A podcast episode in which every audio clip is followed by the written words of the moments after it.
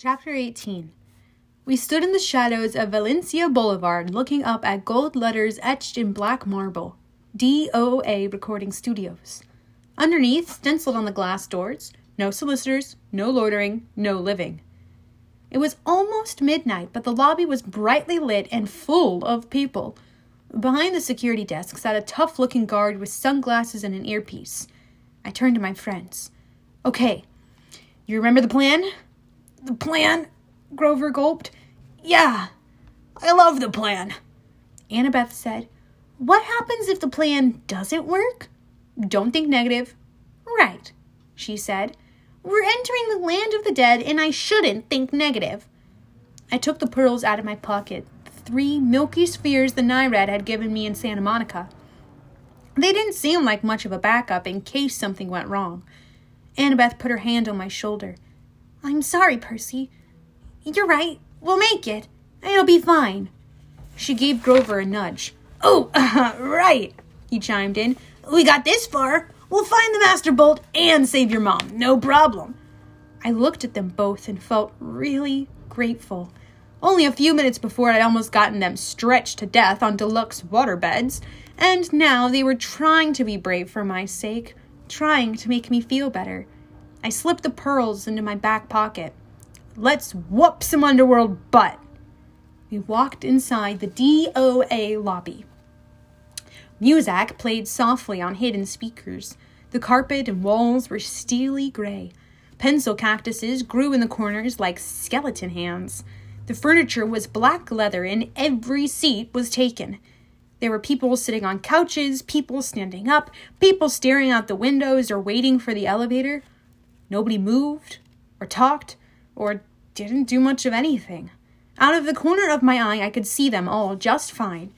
But if I focused on any of them in particular, they started looking transparent. I could see right through their bodies. The security guard's desk was a raised podium, so we had to look up at him. He was tall and elegant, with chocolate colored skin and bleach blonde hair shaved military style. He wore tortoiseshell shades and a silk Italian suit that matched his hair. A black rose was pinned to his lapel under a silver name tag. I read the name tag, then looked at him in bewilderment. Your name is Chiron? He leaned across the desk. I couldn't see anything in his glasses except my own reflection, but his smile was sweet and cold like a python's right before he eats you. What a precious young lad! He had a strange accent, British maybe, but also if he had learned English as a second language. Tell me, mate, do I look like a centaur?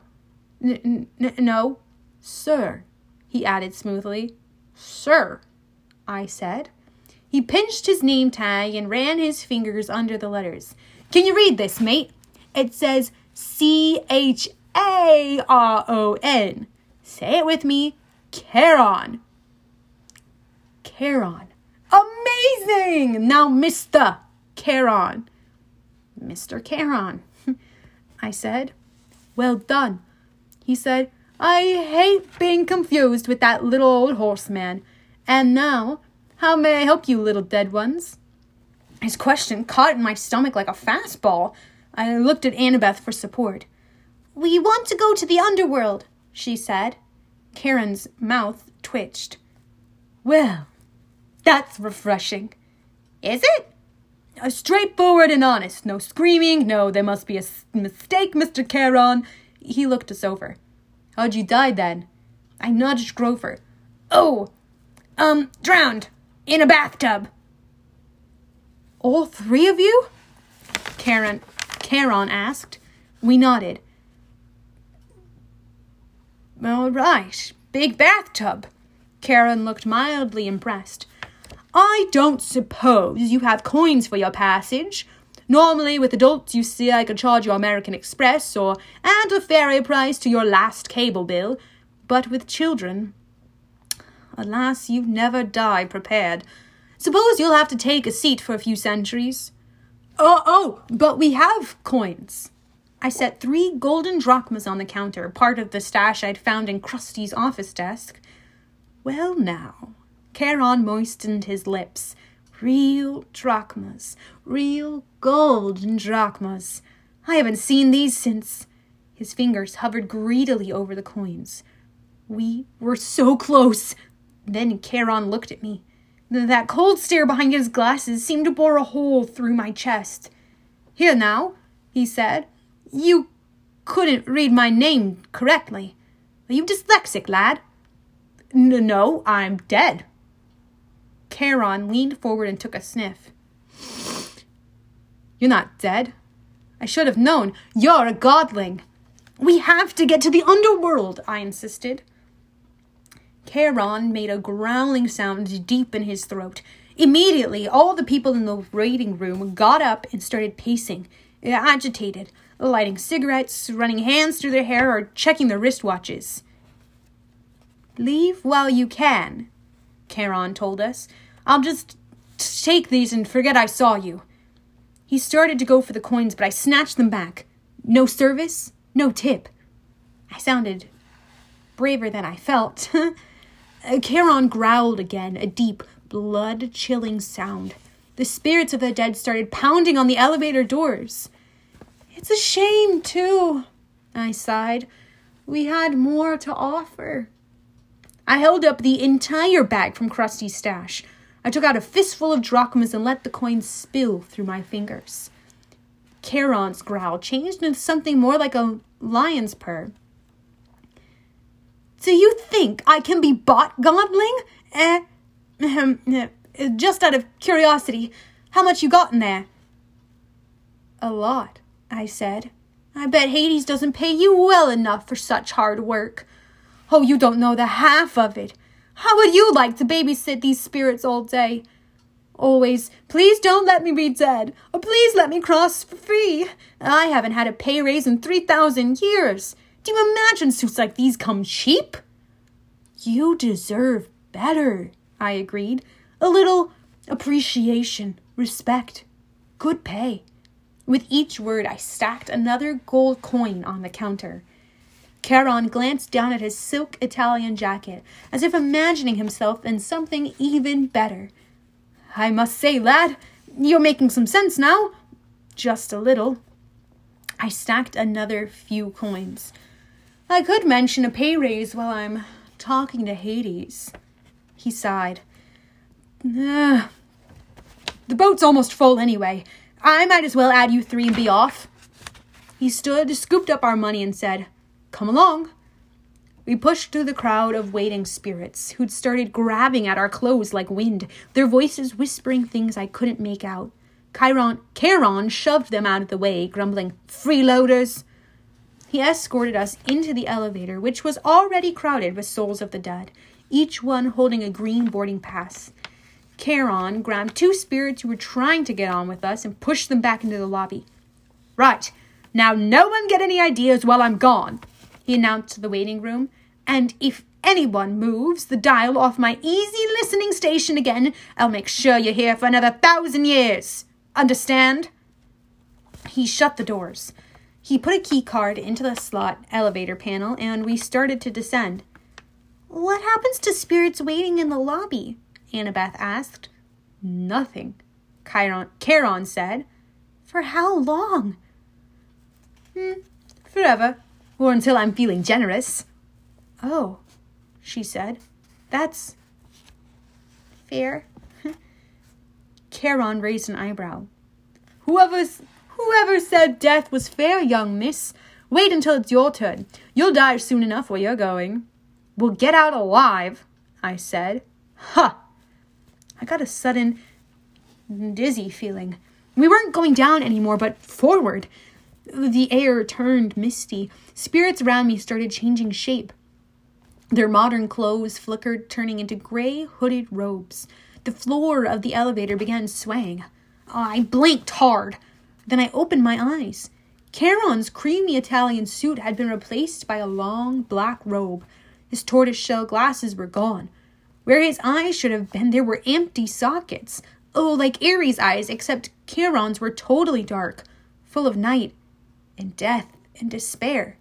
He saw me looking and said, Well? Nothing, I managed. I thought he was grinning, but that wasn't it. The flesh of his face was becoming transparent, letting me see straight through to his skull. Ugh. The floor kept swaying. Grover said, I, I think I'm gonna get seasick. We, when I blinked again, the elevator wasn't an elevator anymore.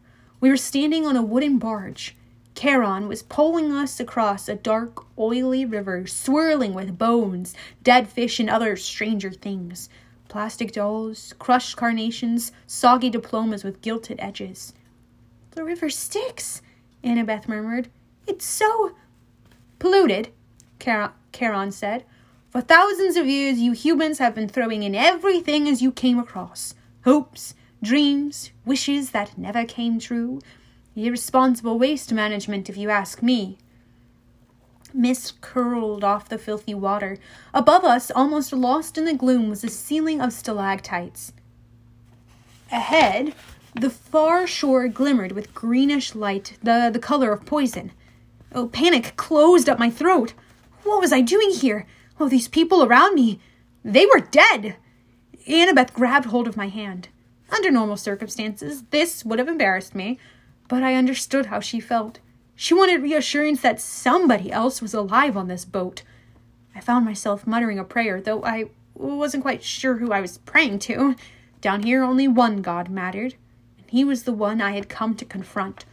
The shoreline of the underworld came into view. Craggy rocks and black volcanic sand stretched inland about a hundred miles to the base of a high stone wall, which marched off in either direction as far as we could see. Excuse me. A sound came from somewhere nearby in the green gloom, echoing off the stones. The howl of a large animal. Old Three Face is hungry, Charon said, his smile turned skeletal in the greenish light. Bad luck for you, godlings. The bottom of our boat slid onto the black sand. The dead began to disembark. A woman holding a little girl's hand, an old man and old woman hobbling along arm in arm. A boy, no older than I was, shuffling silently along in his gray robe. Charon said, I'd wish you luck, mate, but there isn't any down here. Mind you, don't forget to, don't forget to mention my pay raise. He counted our golden coins into his pouch, then took up his pole. He warbled something that sounded like a Barry Manilow song, and he ferried the empty barge back across the river. We followed the spirits up a well worn path. I'm not sure what I was expecting pearly gates or a big black portcullis or something, but the entrance to the underworld looked like a cross between airport security and the Jersey Turnpike. There were three separate entrances under one huge black archway that said, You are now entering Erebus. Each entrance had a pass through metal detector with security cameras mounted on top. Beyond this were toll booths, manned by black robed ghouls, ghouls like Charon. The howling of the hungry animal was really loud now, but I couldn't see where it was coming from. The three headed dog, Cerberus, who was supposed to guard Hades' door, was nowhere to be seen. The dead queued up in three lines two marked attendant on duty, one marked easy death. Uh, the easy death line was moving along was moving right along. The other two were crawling what do you figure? I asked Annabeth. The fast line must go straight to the Asphodel fields, she said. No contest. They don't want to risk judgment from the court because it might go against them. There's a court for dead people? Yeah, three judges. They switch around who sits on the bench. King Minos, Thomas Jefferson, Shakespeare, people like that. Uh, sometimes they look at a life and decide that person needs a special award. The fields of Asylum I'm going to need to learn how to pronounce that. Sometimes they decide on punishment, but most people, well, they just lived. Nothing special, good or bad, so they just go to the Asphodel fields. And do what? Grover said, Imagine standing in a wheat field in Kansas. Forever. Harsh, I said. Not as harsh as that, Grover muttered. Look. A couple of black robed ghouls, ghouls, ooh, Ghouls had pulled aside one spirit and were frisking him at the security desk. The face of the dead man looked vaguely familiar. He's that preacher who made the news, remember? Grover said. Oh, yeah. I did remember now. We'd seen him on TV a couple times at the Yancey Academy dorm. He was this annoying televangelist for upstate New York who'd raised millions of dollars for orphanages and then got caught spending the money on stuff for his mansion, like gold plated toilet seats and an indoor putt putt golf course. He died in a police chase when his Lamborghini for the Lord went off a cliff. I said, What are they doing to him? Special punishment from Hades, Grover guessed. The really bad people get his personal attention as soon as they arrive. The few, the kindly ones will set up an eternal torture for him. The thought of the Furies made me shudder. I realized I was in their home territory now. Old Mrs. Dodds would be licking her lips with anticipation. But if he's a preacher, I said, and he believes in a different hell? Grover shrugged. Who says he's seeing this place the way we're seeing it? Uh, humans see what they want to see. You're very stubborn, er, persistent that way. We got closer to the gates. The howling was so loud now it shook the ground at my feet, but I still couldn't figure out where it was coming from. Then, about fifty feet in front of us, the green mist shimmered. Standing just where the path split into three lanes was an enormous, shadowy monster.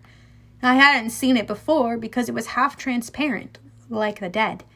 Until it moved, it blended with whatever it was behind it. Only its eyes and teeth looked solid, and it was staring straight at me. My jaw hung open. All I could think to say was, He's a Rottweiler? I'd always imagined Cerberus as a big black mastiff, but he was obviously a purebred Rottweiler, ex- except, of course, that he was twice the size of a woolly mammoth, almost invisible. Oh, yeah, and had three heads. The dead walked right by him, no fear at all. The attendant on duty lines parted on either side of him. The easy death spirits walked right between his front paws and under his billy, which they could do without even crouching. I am starting to see him better, I muttered. Oh, why is that? I think. Annabeth moistened her lips. I'm afraid it's because we're getting closer to being dead. The, mi- the dog's middle head craned towards us. It sniffed the air and growled. It can smell the living, I said. But that's okay, Grover said, trembling next to me. Because we have a plan. Right, Annabeth said. I'd never heard her voice sound quite so small. A plan. We moved towards the monster. The middle head snarled at us, then barked so loud my eyeballs rattled. Mm, can you understand it? I asked Grover. Oh, yeah, I can understand it. What's it saying? I don't think humans have a four letter word that translates exactly.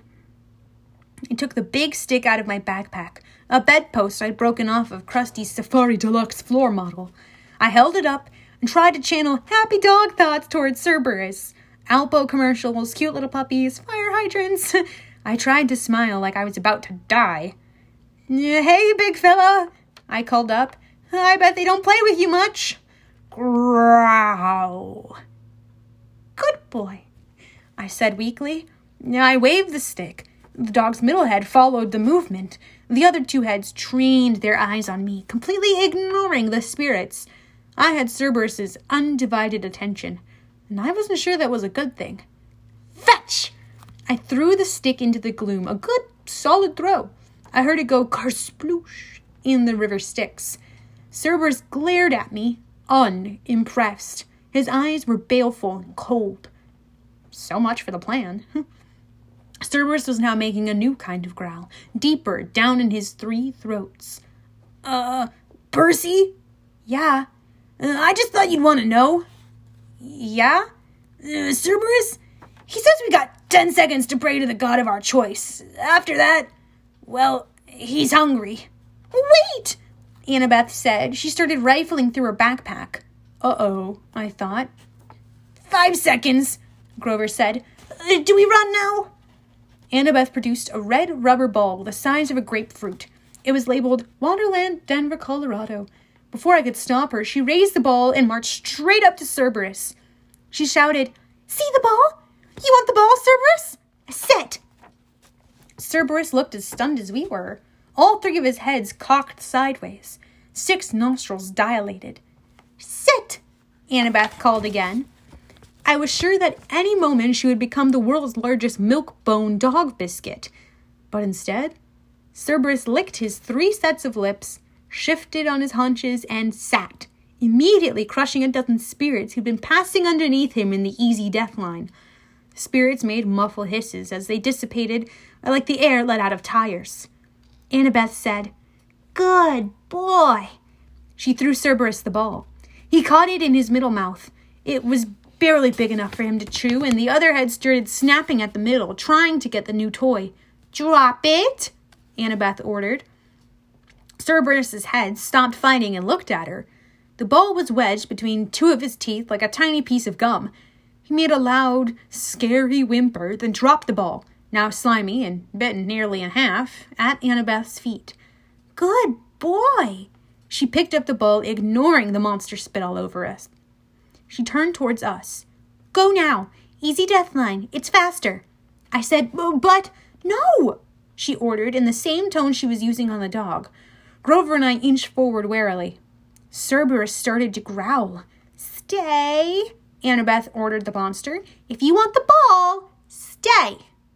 Cerberus whimpered, but he stayed where he was. What about you? I asked Annabeth as we passed her. I know what I'm doing, Percy.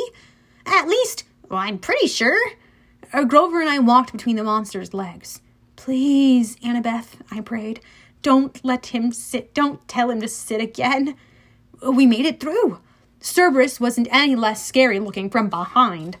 Annabeth said, Good dog. She held up the tattered red ball and probably came to the same conclusion I did. If she rewarded Cerberus, there would be nothing left for another trick. She threw the ball anyway.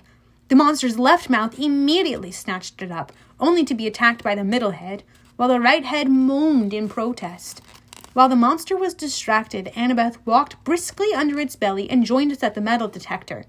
How did you do that? I asked her, amazed. Obedience school she said breathlessly, and I was surprised to see there were tears in her eyes.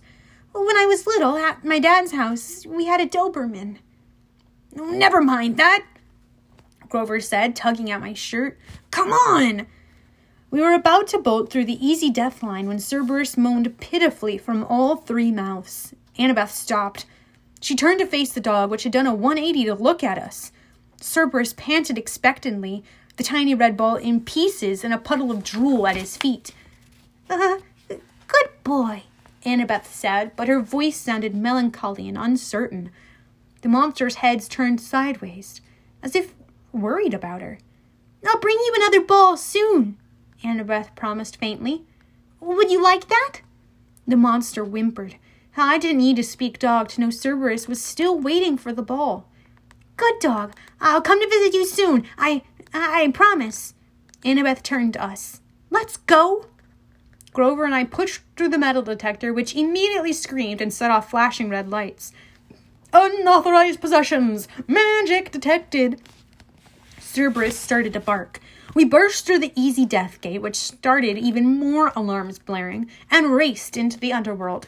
A few minutes later, we were hiding, out of breath, in the rotten trunk of an immense black tree as security ghouls scuttled past, yelling for backup from Furies. Grover muttered, Well, Percy, what have we learned today? That three headed dogs prefer red rubber balls over sticks? No, Grover told me. We've learned that your plans really, really bite. Yeah, I wasn't sure about that. I thought maybe Annabeth and I had both had the right idea. Even here in the underworld, everybody, even monsters, needed a little tension once in a while. I thought about that as we waited for the ghouls to pass. I pretended not to see Annabeth wipe a tear from her cheek as she listened to the mournful keening of Cerberus in the distance, longing for his new friend.